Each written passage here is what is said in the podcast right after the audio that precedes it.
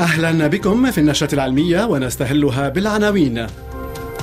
كوريا الجنوبية نجحت في إطلاق نوري أول صاروخ فضائي محلي الصنع اليوغا من أجل البشرية في عيدها الدولي. الحمير تخضع لحماية مشددة في أفريقيا الجنوبية.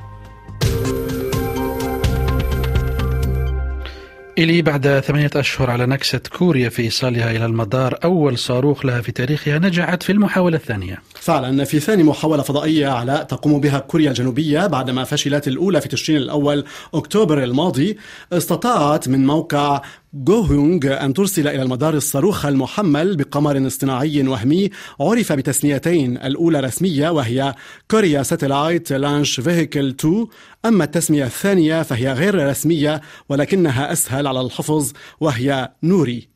زود صاروخ نوري بستة محركات تعمل بالوقود السائل ويبلغ وزنه 200 طن وطوله أكثر بقليل من 47 متراً. بالإضافة إلى القمر الاصطناعي الوهمي يحمل صاروخ نوري الذي استغرق تطويره نحو عشر سنوات يحمل قمرا اصطناعيا آخرا للتحقق من أداء عمل القمر الأول. كما ضم أربعة أقمار اصطناعية أخرى طورتها أربع جامعات محلية لغايات بحثية. رغم أن كوريا الجنوبية على تعتبر أكبر مصنع للهواتف الذكية والشرائح في العالم وتعد واحدة من الدول الأكثر تقدما على الصعيد التكنولوجي فهي بقيت متأخرة على صعيد الاستكشاف الفضائي حين نتذكر أن الاتحاد السوفيتي كان السباق في هذا المجال من خلال إطلاق أول قمر اصطناعي في عام 1957 قبل أن تحذو حذوه الولايات المتحدة. ضمن قارات آسيا حصرا تقدمت الصين واليابان والهند بأشواط على كوريا الجنوبية على صعيد تطوير برامج فضائية متقدمة.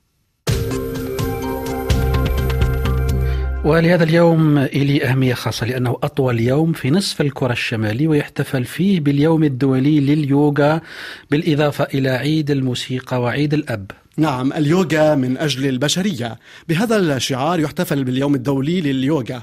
رغم أن اليوغا على ظهرت كممارسة في الهند منذ حوالي خمسة ألاف عام فهي لم تعد اليوم مجرد أوضاع جسدية أو أسناس لكنها أصبحت فلسفة في الحياة. تنص على أن العقل والجسد والروح هم كيان واحد لا ينفصل الواحد عن الآخر.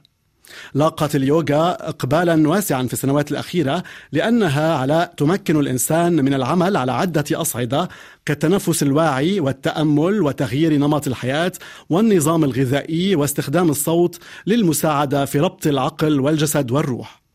إن أهم ما في اليوغا هو أنها تجعل المرء مدركا لنفسه وقادرا على أحداث تغيير من خلال الأمل في الشفاء الجسدي والعقلي بما أن ممارسة اليوغا المنتظمة قادرة على خفض الإجهاد والقلق وتحسين جودة النوم وتخفيف الصداع.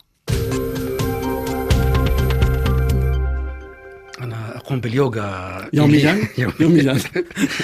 لحمايتها من عمليات الذبح والتهريب إلى الصين أصبحت الحمير تحاط في جنوب أفريقيا بمجموعة تدابير كتجهيز هذه الحيوانات المسكينة بأساور كهربائية ومنبهات ورقائق إلكترونية لتتبع مسارها. فعلا على ضوء دراسة حديثة أعدتها جامعة جنوب أفريقيا تبين على أن أعداد الحمير في البلاد انخفضت بنسبة تفوق 30% خلال السنوات العشرين الأخيرة. فبعدما كانت جنوب أفريقيا تضم 210 ألاف حمار سنة 1996 شهدت أعداد هذه الحيوانات انخفاضا لتصل إلى 146 ألفا عام 2019 يعود سبب الانخفاض في أعداد الحمير في جنوب أفريقيا إلى الطلب الكبير على مادة تطلق عليها تسمية إيجيواو. تستخلص من الجيلاتين الموجود في جلد الحمير بمجرد غليه. تشكل الصين السوق الاستهلاكي الأبرز لهذه المادة إذ تحتاج إلى أكثر من عشرة ملايين حمار سنويا لتلبية الطلب في سوقها. في الطب التقليدي الصيني تسود معتقدات لم تثبت علميا بأن مادة الإيجاو تمثل علاجا سحريا. وتتمتع بخصائص مشابهة لتلك المنسوبة إلى قرون وحيد القرن أي أنها تحسن الدورة الدموية وتبطئ الشيخوخة وتحفز الرغبة الجنسية وترفع الخصوبة. وبينما كانت تخصص مادة الإيجاو في الماضي للأباطرة اليوم يتزايد الطلب عليها من الطبقة الوسطى في الصين حيث تقدم على شكل مشروب أو كفاتح للشهية مع المكسرات. بعدما شهدت أعداد الحمير في الصين انخفاضا بمقدار النصف خلال السنوات الأخيرة لجأت إلى جنوب أفريقيا لتسد حاجة السوق لديها. بهذا الخبر تنتهي النشرة العلمية فشكرا على حسن متابعتكم وإلى اللقاء في نشرة مقبلة.